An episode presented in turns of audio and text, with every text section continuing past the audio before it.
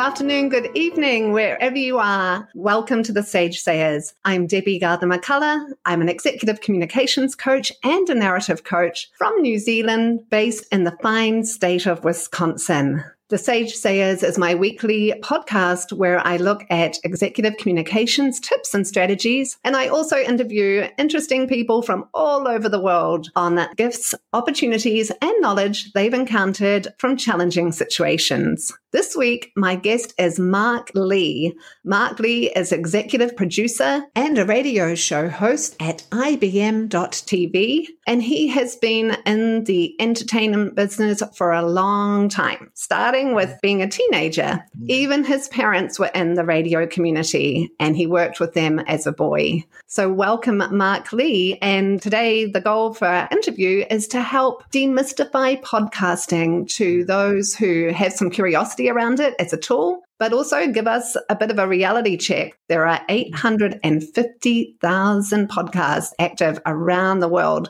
So how do we make our mark? And welcome to you, Marc Lee. Hey, how you doing? Glad to see you, Deb. It's always good to see you and conversate with you and to talk to you. So I noticed you're over there in Wisconsin, and Wisconsin has been really in the news positively this week because those Packers actually went ahead and made it to the championship round. So I've followed sports, and I saw that they are doing really well and that they will have to play Tampa Bay and Tom Brady and see whether they make it to the Super Bowl or not. There you go. Yes, thank you for that. It is. It's a big day for Wisconsin. And I forgot to let my listeners know how I know Marc. So I'm fairly new to podcasting. This is actually episode 5. And although I have a fairly rich background in journalism like Marc does, I've worked as a business reporter for over 25 years for some really great publications, but I hadn't really done podcasting. When I trained at Berkeley, radio was a thread and available to me. I just didn't really get into it. So podcasting was new, and I reached out to Marc on LinkedIn and asked him to train me. So I hired him as my trainer. So because of Marc, I am here. I also have to share, I kind of have voice envy with Marc's voice. He's got a really great voice. So it's just really great to have you here, Marc. I had the first question that comes to me is just let us know a little bit about your story and why you've stayed with podcasting all these years. Well, podcasting is actually relatively new to me and everything. I've been doing it now for maybe about 6 or 7 years. And I can tell you a little bit about how that came about, because I started off doing the audio podcast, and then more of this streaming type podcast that we're doing now has been more recent. But like you said earlier, I did come out of the world of radio when I was a preteen, and I'm in my late 50s now. But when I was a preteen, my parents started a radio station in Warrenton, North Carolina, because they were not hearing the voices that they would like to hear. And that's one of the reasons you had asked earlier why people might want to get into podcasting. That's one of the reasons that I feel people do get into podcasting and into media in general, is because they're not hearing their voices in the traditional media. So they're not hearing it, say, on the ABC, the CBS, or the NBC, or the Fox, or things of that nature, or even kind of their interest areas. Because a lot of times folks will have interest areas, whether that's entrepreneurship, whether that's art, whether that's creative outlets, or a number of other things. So that's where I found a lot of times people will try to have an interest in doing podcasting. But like I said, when I was, I want to say maybe around 14 or 15, that's when my parents decided that they wanted to start this radio station, because they were not hearing jazz music, and they were big jazz fans in Warren County, and they were not hearing jazz in their community. And they really wanted to do something to bring jazz and to bring news awareness to the African-American community, particularly in that rural area, because Warrenton is actually a rural town. So they were trying to actually provide kind of a more active voice to the community, but also give that community access to jazz, which was their love. But as they were creating that love, they found that there were other people that had other interests that also weren't being reached as well. There was definitely a good amount of folks there that were into blues, which is something that I'm into now as well. There were some folks that were into gospel. There were folks that were into children's programming because they had kids at that particular time and everything. And there was even a burgeoning hip hop scene at that time, because hip hop is fairly new. I think that it just celebrated recently its 50th birthday or something like that. So it was a relatively new art form and everything. So there was young people that were interested in trying to incorporate hip hop and that element as well. As a matter of fact, they started a show there with the kids called Let's Rap. and that was the name of the show and everything. It was kind of like Zoom, the old TV show. It was a show by kids for kids. So the kids produced the show. They actually got the show together. And a couple of those folks have actually gone on to some sort of success in that field. Like I know my friend Gerald Neely has actually done some work in New Orleans at one of the big commercial stations for having done that work here in the Raleigh-Durham area and everything. And there's a few others that have had some success in the field from that radio experience. So that's actually how I got involved in radio, was through my parents. And then I went to Milwaukee. I went to Milwaukee, Wisconsin to go to school at Marquette and pursued more of a print journalism career because I always thought that I wanted to be, well, I can't say always, but for many years, I thought I wanted to be a print journalist. And I still do some of that on a freelance basis every once in a while. But I went to get my print journalism degree from Marquette University. And while I was there, I also did some radio with WMUR, which is the Marquette radio station. So I guess the one question that came to me is so interesting hearing your background, Mark, and thank you for sharing. One thing that came to me as I was listening, so, you know, it was many years ago, you were a teen when you saw your parents launch that jazz radio station. And I love this insight too, because they saw a gap where they could penetrate. Even though years have passed, what did you learn from your parents in terms of just some really go-to traditional, eternal tips to be not impressive, but an effective podcaster or broadcaster from your parents? What are the core things you noticed and learned from them as you watched them run the show? Yeah, one of the things I learned is definitely you have to be committed to the field. You have to be committed to it. Unfortunately, some of the podcasters, and you just gave that statistic of how many podcasters are out there, some of them have kind of a I won't say an amateur, but kind of like a I'll do it when I feel like it kind of attitude. And you have to be very consistent. You just can't like just do it whenever you feel like it. You have to be able to have a consistent basis. Now, that doesn't mean that you have to do as I do a twice a week, or actually I do 3 podcasts, streaming podcasts, similar to what you're doing here for IBM.TV. And that's just the ones that I do. I also help with a few of the other shows as well. So it's probably close to, let's see, there's the 3 that I do. There's the 2 that I produce for Zach. One of them that is branched off into its own network. So it's not with IBM.TV anymore. And then there is the one that I do with my friend that's into gaming, and that's about the gaming industry. So it's about 6 that I've been involved with IBM.TV on a consistent basis every week. But I know that I have to do that show on a weekly basis. I have to come up with the guests. I have to be able to do that. And that's one of the things that my parents taught me was that you need to be consistent. Consistency is very important and things of that nature.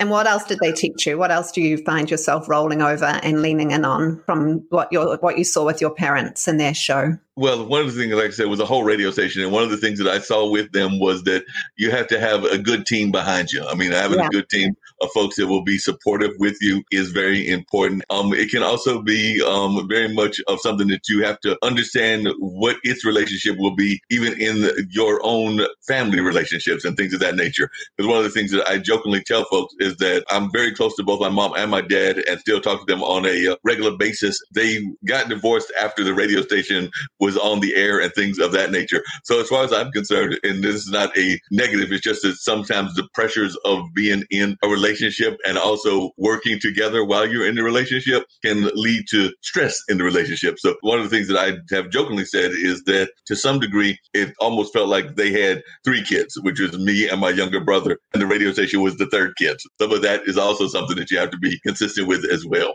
Yeah, and something you shared there really touched me. One surprise for me is podcaster, even though I have a rich journalism background and I know how to track down sources, that's fine. You really have to get organized, right? Like to be consistent and to fall in. I heard a really wonderful podcast recently, but from an expert who was one of the early podcasters in the industry, and Buzzsprout, the hosting platform for my podcast, interviewed them. And he said, if you maintain, even for the first 3 months, a weekly podcast, you are already in a minority as a podcaster. But I know from being a new podcaster, why so many fade out. And it's really because there is a bit of commitment and time involved. You have to almost create an editorial calendar of who you want to bring on.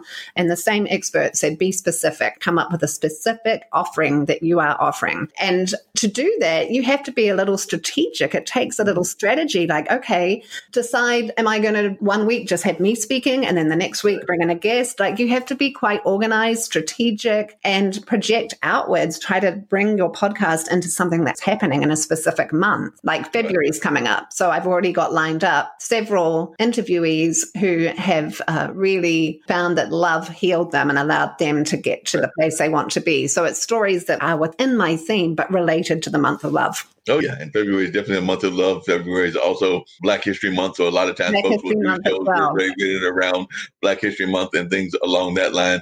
And then a lot of times you do wind up doing theme-oriented interviews. But another thing that sometimes happens is that you also have to be prepared for the unexpected. That's one of the things that you have to be prepared for.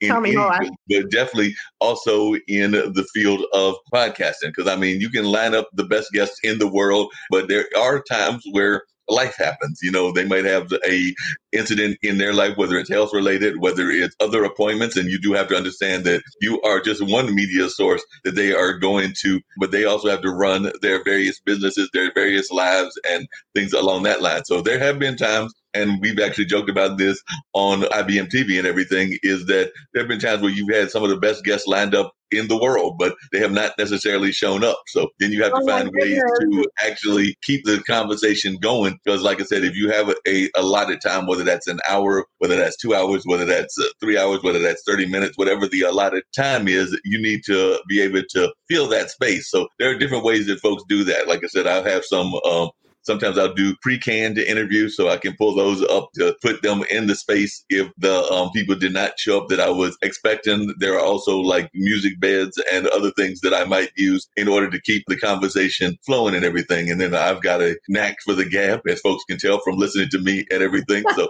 definitely they can go, I can go for a while, but even I need a break every once in a while. So with that break, I might use music. I might use some of the past interviews. I might reach out to some of the folks that I call kind of my rescue team, because like I have a good friend, Tim Sohn, as well as a good friend, Brian Showman, and Brian is in California. Tim is in Pennsylvania. And sometimes I'll reach out to them and be like, all right, I need somebody to come in really fast and help me garner the rest of the time and everything. The same with Russ Head. So there are a couple of folks that are connected, and most of all three of those actually are on LinkedIn. Brian is actually a LinkedIn influencer. So definitely those are folks that I will sometimes reach out to, and they have their own shows. Brian does a show called Voice Your Vibe and Shout Out Saturday. So that's the things that he does with Tim. And then they also have their own kind of programs as well. But we've become kind of a podcasting network, a podcasting family of connections and things of that nature. So that's always good to have folks that you know you can reach out to help you if you're stuck in a pinch.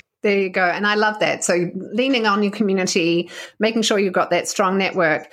I wondered too, if you could offer my listeners any sort of things that they must have ready. Like, is there any particular, we're using StreamYard for this interview, right, as they're deciding how to get started, what would be kind of the first three things that they need to decide before they get started? Well, there's two different ways of doing it. One is I would definitely suggest getting a platform. Like you said, I use StreamYard on just about all my shows. There are some other ones as well. There's Restream, there's Libsyn, there's a couple of other ones, but I find StreamYard to be very effective. And StreamYard actually just recently got bought out by a bigger company. That bigger company will actually probably be adding more tools to StreamYard, and they are actually going to work very closely together. I think the company is called Helios, if I remember correct. They just recently got bought out by them and everything. But I think that that will probably be a benefit to the StreamYard family just because of what the now parent company is bringing to them. But I do think you need a good platform. I mean, some people are now looking at creating entire networks. That's kind of what IBM TV is doing. There are some others that are doing similar kind of stuff. So if you want to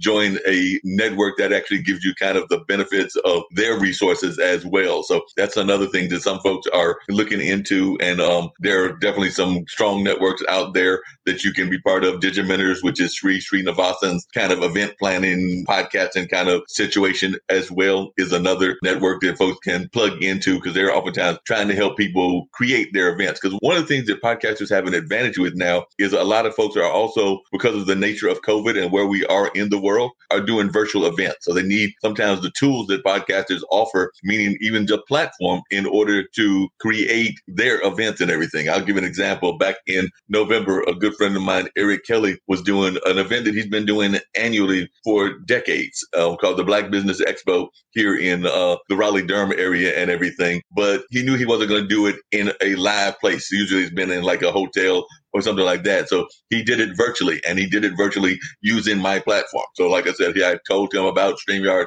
told him about the fact that we could do this entire conference using StreamYard, and he decided that he wanted to do it 24/7. Now, some folks would say that that was madness on my part, but what I did was that I did not do the full 24/7. We did more like 12/7, and then we re-aired the other 12 hours in a cycle back. So it did wind up being a 24/7 time frame. But Deb, don't worry, I did get my sleep, because while I was sleeping, the reruns were repeating from the earlier part of the segment. But he had speakers from all over the country. He had a woman from Texas that has her own energy drink and is a former WNBA player. He had a woman that used to be on the Shark Tank and lives in New York that was on the show. He had George Frazier, who is a well-known motivational speaker, on there as well. As a matter of fact, George was on a number of times, but he was using the platform, and we're still using the platform. And he's looking at doing that event again, I want to say in late February. So definitely that's one of the ways that podcasters might even look at exploring into things. One of the things that you said you do, which I don't always do, and I probably should do a better job of it, because I've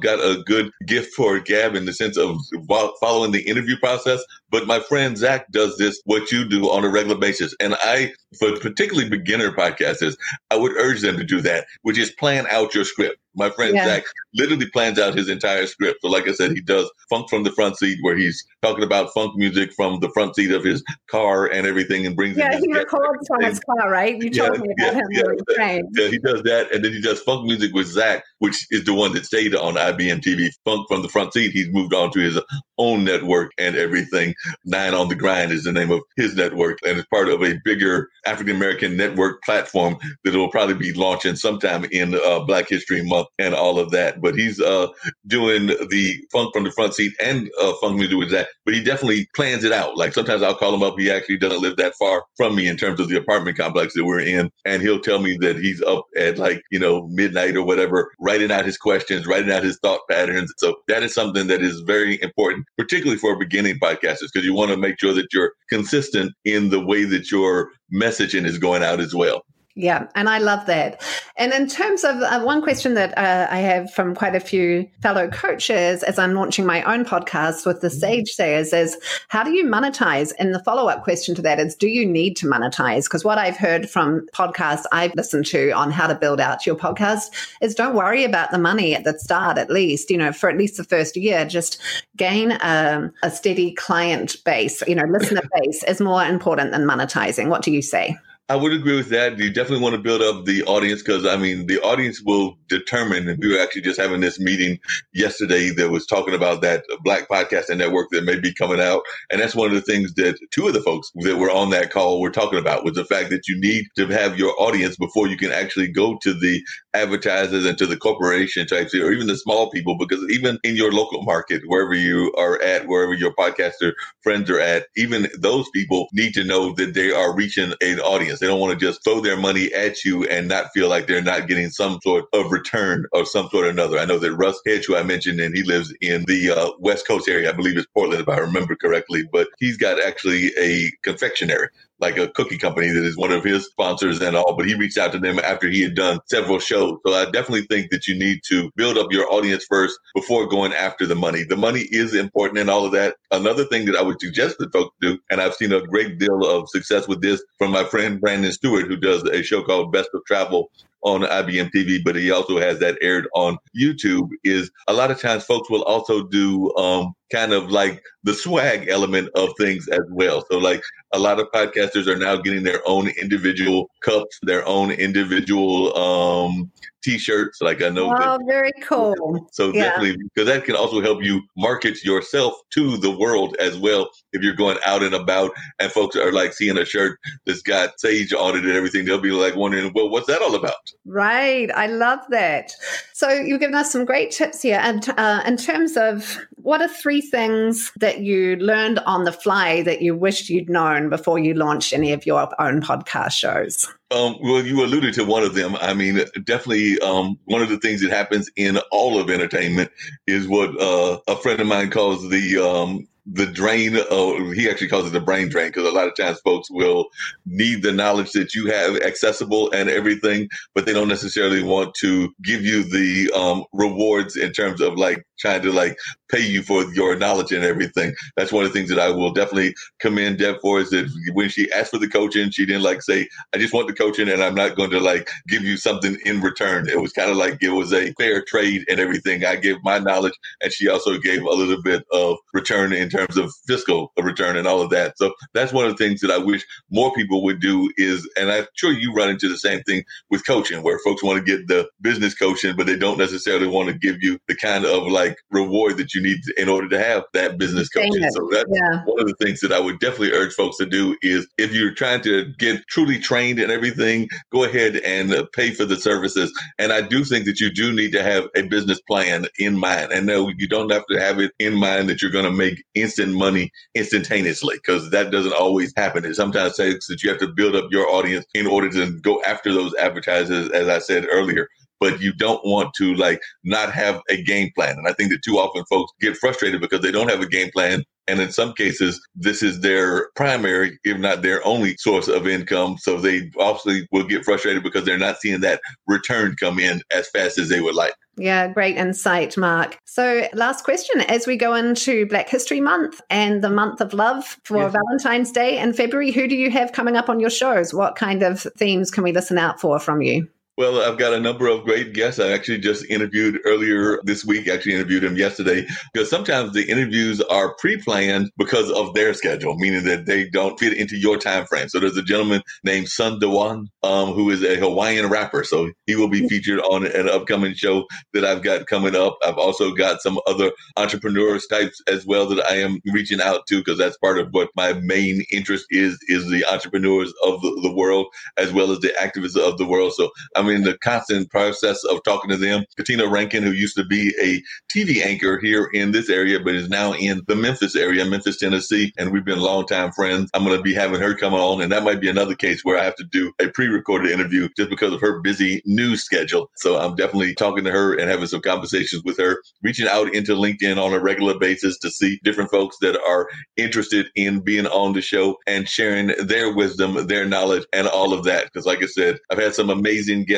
in the past, just in the last several months and everything. I've had everything from a woman here in North Carolina that has her own liquor company that has now gone into hand sanitizing. So T. Naomi Lucas was an amazing guest that I had. I also had Mr. Rao on, and he is a leadership coach out of India. So he was on one of my shows recently, and there have been a number of other amazing guests like that. So I'm just trying to continue this tradition of getting great guests. I've got to live up to my reputation now, because I think I was the only one. They did for the first time ever on IBM.TV, and that's a new platform. Like I said, it's less than a year old, but they decided to do an award show, and just about everybody that does shows got awards, but I think I got the most, because I got 4 awards, including for one of the best interviews, which was an interview that I did several months back with Oli Damagard, who is a conspiracy theorist. So they gave me 4 awards, and so I think I might have to try to at least get 4 awards next year, if not go for 5.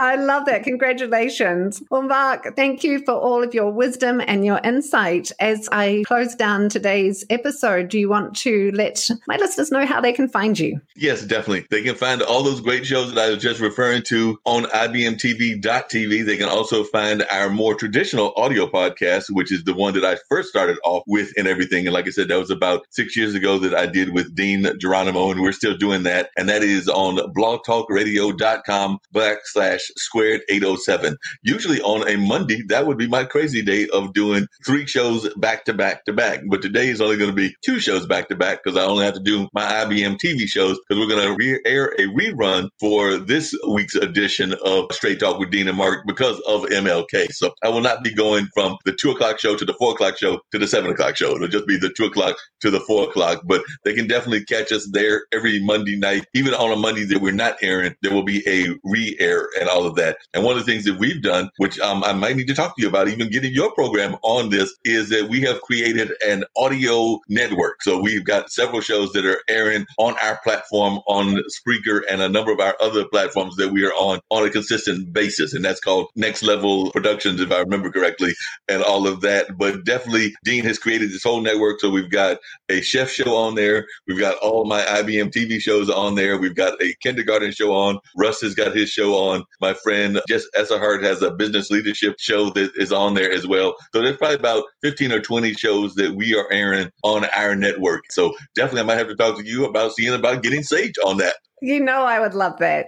You've been listening to executive producer Marc Lee, and I'm Debbie Garda McCullough. This has been the Sage Sayers Weekly Podcast, a show that looks at gifts, opportunities, and knowledge from trying situations. And we offer executive communication tips as well. You can reach me through my website for coaching or training services at hangingrockcoaching.com. Thanks for listening, and I'll speak with you next week.